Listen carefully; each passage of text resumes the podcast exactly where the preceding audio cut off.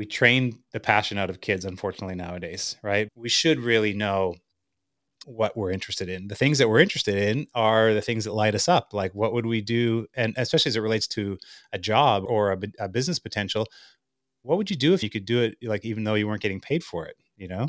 Uh, and it's just so unique for people. If you're not sure what your passion is, it's it's like expanding your palate in food. You have to test and nibble different things, right? And if you go and try on these different activities uh, and with a focus on like really what lights you up and what can you do forever, that's the way to find something that you're you're probably you know whether it's choosing that career or, or trying to get into some sort of business that, that is going to have staying power to it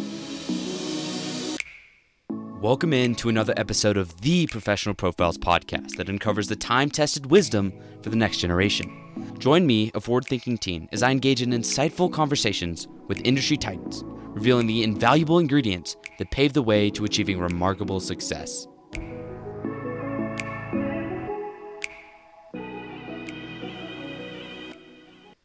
Mike Fata is a seasoned entrepreneur and health advocate whose journey began with a pivotal decision to prioritize his well being. Facing the challenges of weighing 300 pounds and lacking the energy for a fulfilling future, he lost 100 pounds and co founded Manitoba Harvest Hemp Foods in 1998. Over the next 25 years, Mike dedicated his life to studying natural health and entrepreneurship, going on to build a $100 million business and sell it for 419 million. Currently, he wears the hats of best selling author, keynote speaker, and host of the Founder to Mentor podcast. He also works as an investor and advisor to a diverse portfolio of companies, showcasing his commitment to fostering positive change in the business world. I really hope you enjoyed this wonderful interview, and if you did, please, please share it with someone that could use it. I really appreciate it, and I'm sure they will too. Anyways, I hope you enjoy. So, thank you, Mike, for joining me. I really appreciate your time. I'm looking forward to our conversation. Yeah, thanks for having me. So, just to start, I've loved for you to walk us through your career path and the things that you have done to lead you to where you are today.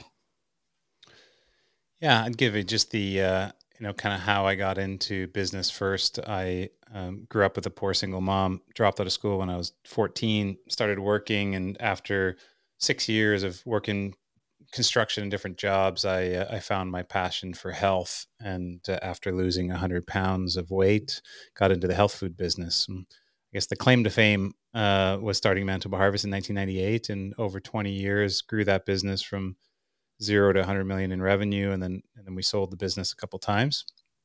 And over the last four years ish now, um, I've been developing a building a portfolio of companies uh, in the natural product space, in the health food space, and helping the founders uh, grow their business with investment, advisement, and, and being a mentor.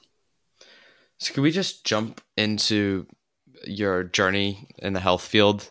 Um, and just to start, what sparked your desire to change and get on the this health journey that's led you to where you are today?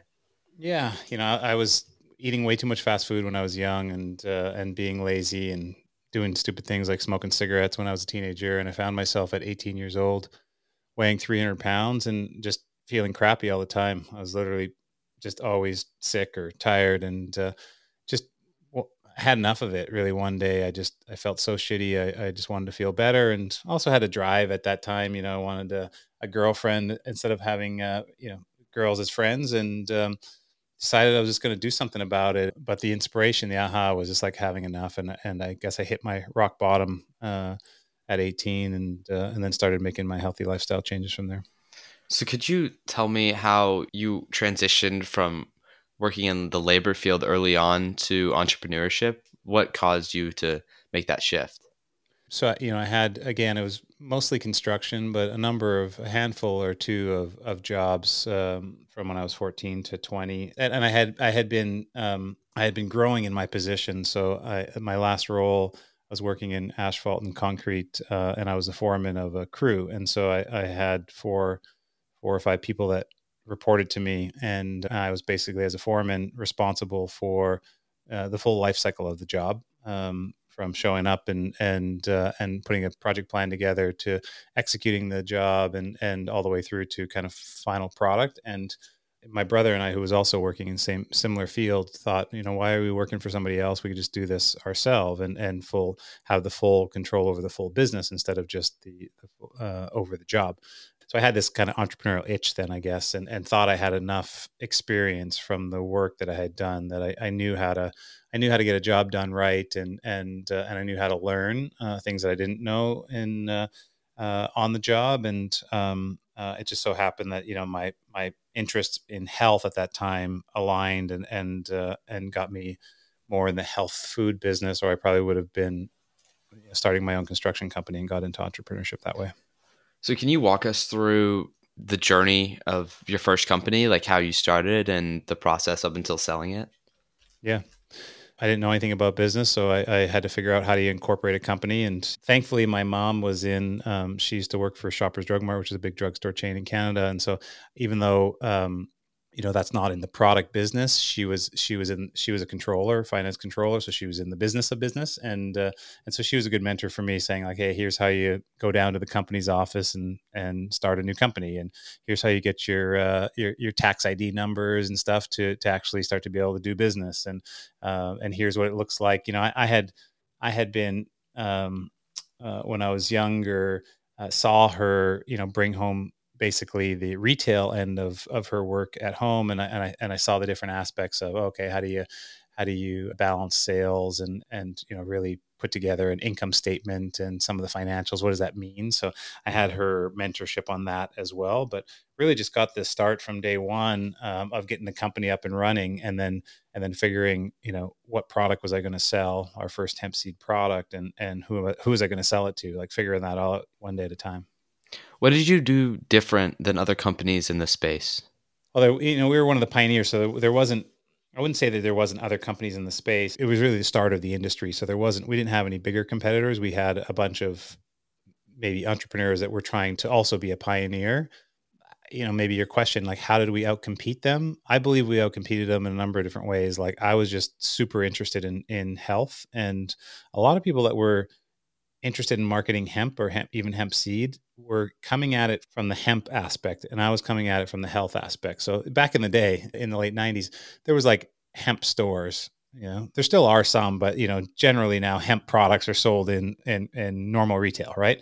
Uh, and so I didn't see it as oh this is going to be a product for hemp stores. I saw like because I was I had my weight loss and, and lifestyle changes that we're going to sell this in a health food store right right next to the flaxseed or the chia seed. So I think I think that focus on the market and and understanding of the consumer was was one big uh, competitive advantage. Um, but then from there we had three co-founders that started the business and and so I think just even more more operations uh, muscle that we could put to uh, to to the company and it also gave us some competitive advantage in the early days. So could you just tell me like who is the type of person that would ins- excel in entrepreneurship? Like what are the qualities and skills that it takes to find success in the field? Yeah, I think um, you know you need to be a self-starter. Um, no one's telling you what to do, right? So you have to be interested in in learning something new and then being able to take action. I think that's that's first and foremost. You could say that as being like visionary. You know, have like the vision of something bigger would set you up for entrepreneurship.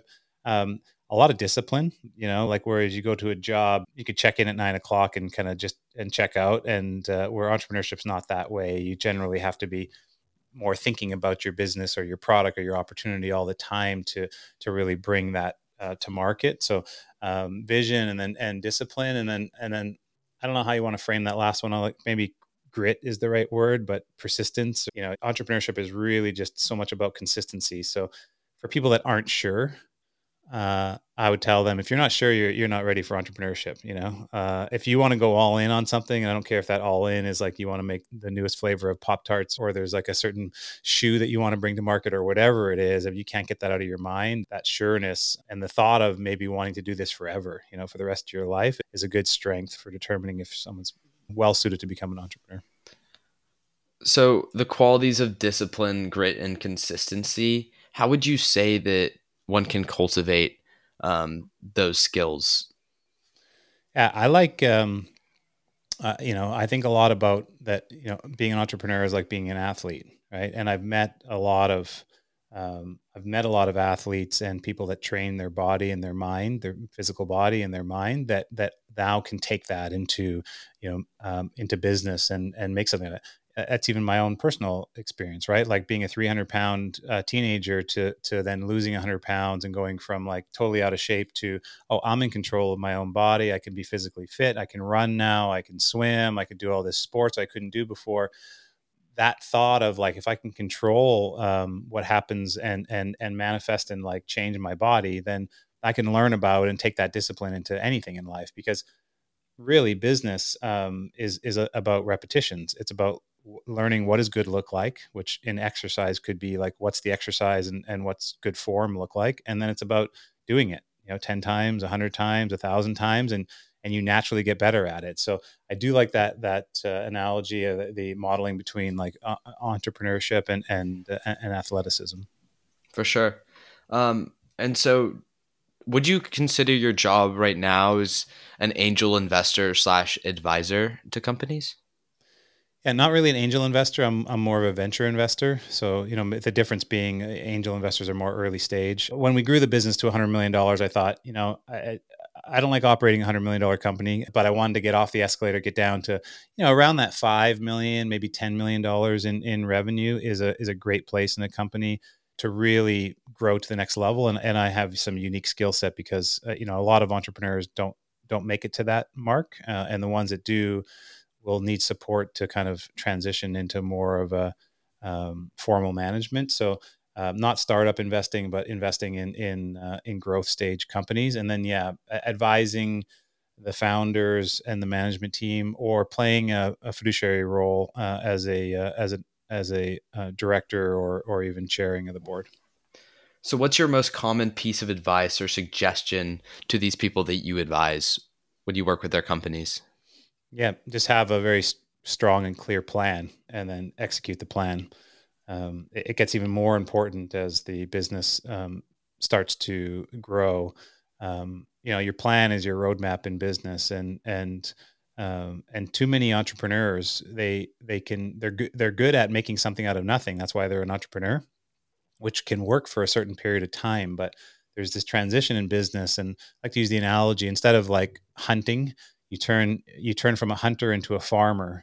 Well what does every farmer needs is they need, you need a good plan you know meaning like what are you going to do from a sales and marketing and operations and finance to grow the business? And how do those all work together or grow at the same time and relate to your budget right? Um, so it, critically important to sit down and strategically plan uh, and work through that plan and then and then execute the plan. And, and the big part of executing the plan is like saying no to things that don't fit into the plan because you know as entrepreneurs as well like the shiny object syndrome is is uh, people oh yeah maybe that fits into our business too or maybe we should be doing that. So uh, if, if, you have that plan it's easy to, to to focus on the things that you're going to do and then say no to everything else.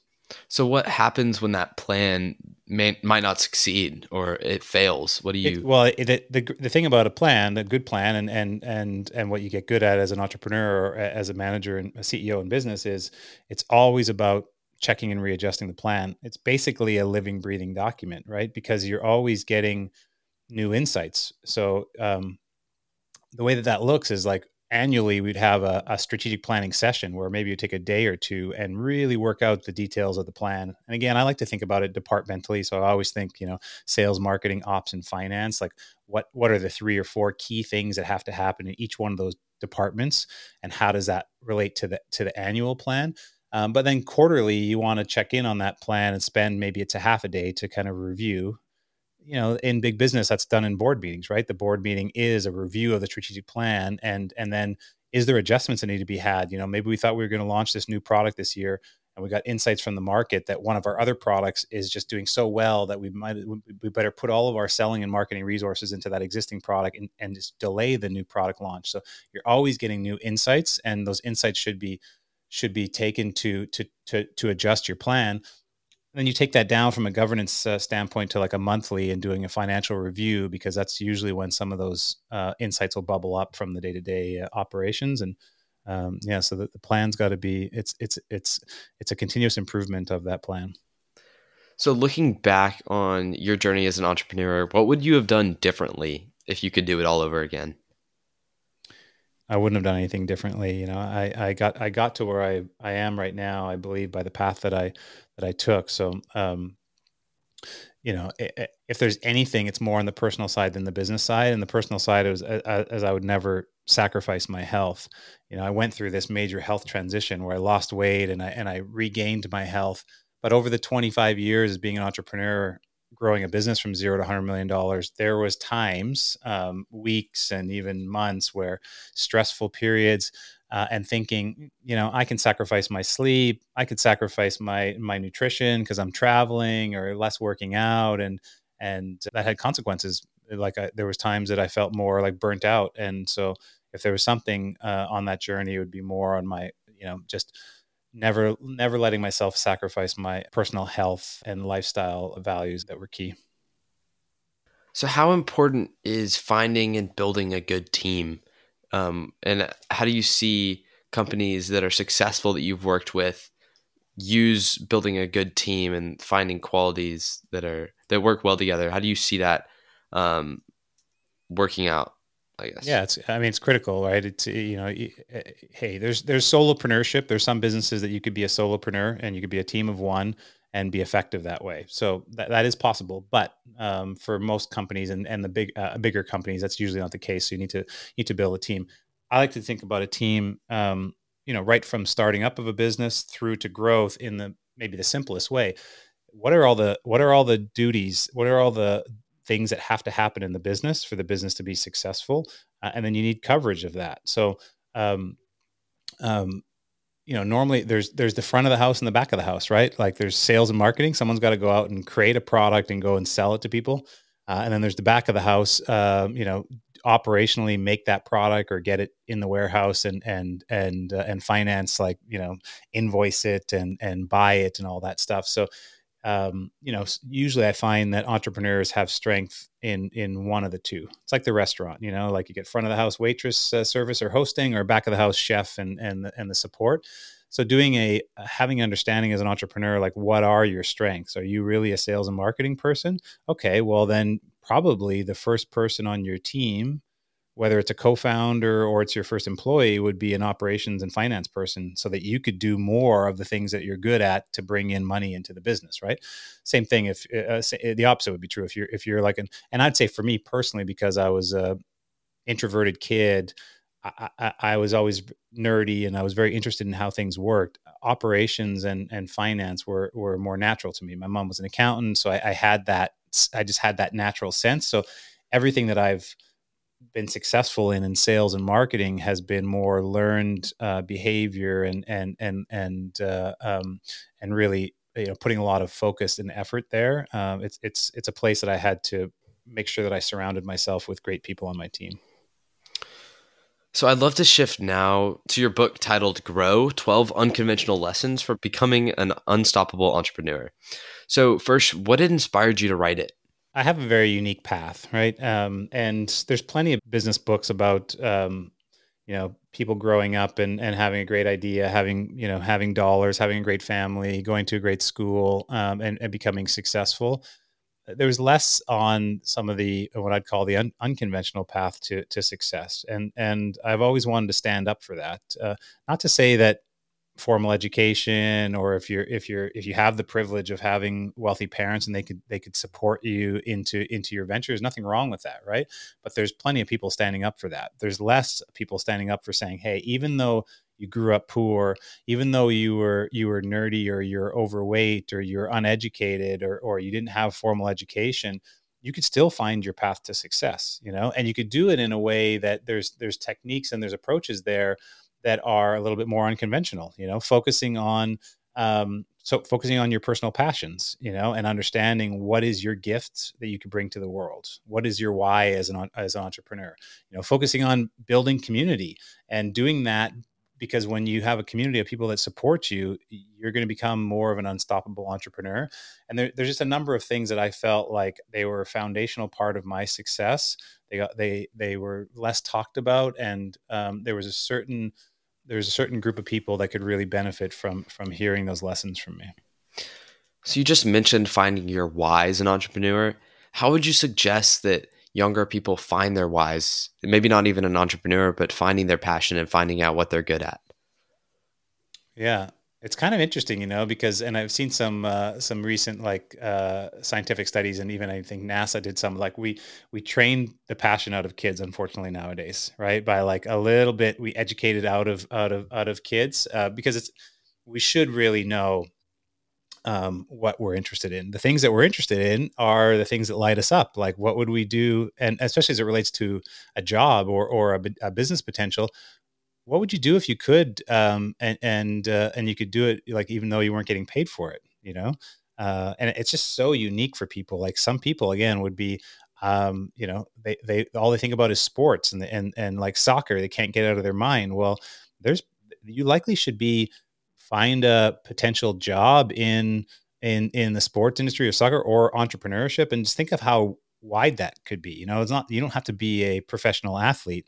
Um, you you could be making soccer balls. You could be you could make an app that that um, helps people get together for soccer games. You could be in media and be a content creator that's that's involved around soccer. Like, it, but all that ties to something that you you, you can't stop thinking about. So um, and I mean, to your question specifically there, if you're not sure what your passion is, it's it's like expanding your palate in food. You have to test and nibble different things, right? And uh, and and and I think if you if you go and try on these different activities uh, and with a focus on like really what lights you up and what can you do forever, that's the way to find something that you're you're probably you know whether it's choosing that career or or, or trying to to to get into some sort of business that that is going to have staying power to it.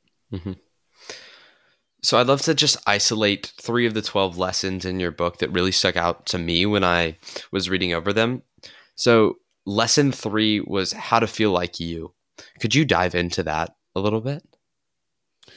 Um, yeah, our, our superpower is being uniquely ourselves, right? And we're all different. But I think that uh, my experience, I, I, I used to do this when I was younger, standing out. Like I wanted people to like me, and so I thought, like, how do I have to show up um, so other people will like me instead of like who who truly am I? And and how can I be my my best self? And uh, because it, it, goes beyond like if you're if you're doing something that you love um, you're going to be able to show up as your best self. Um, there is a health aspect to it and I'm, I'm a big believer in health because if we're not our healthiest self physically mentally and emotionally it, it's going to be hard for us to to show up. But you know i, I think it, it starts with that. Like you need to be loud and proud of who you truly are. Um, and because that's when your community is going to really form around you, uh, true people that want to support you.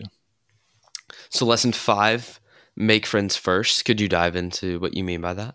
Yeah, and this people misunderstand me on this one. So, you know, I, I say make friends first and do business second, and I and I really mean like make relationships first, do business second. Um, and where where some of the misunderstanding is is um, is you know I use a business example. If you're selling a product and, and you're going into a retailer and, and you're trying to get access on their shelf, if you're just a business transaction, you know, no one's really going to care about you, right? But if you understand that the store owner or their manager's name or even the buyer is named Paul and and Paul you know loves hockey and and because uh, he's always wearing the jersey and he has a young son that you see in the store like there's things that you can learn about someone and be really friendly and understand relationships. So when you go there you're talking to paul and like hey paul how's it going? And and, uh, and did you see the game last night? Or you know being friendly right? Where people misunderstand me is they think oh you're now expecting something from them not what you would expect from your friend but what you what you would provide and give to your friend if you if you could start um, business relationships like that,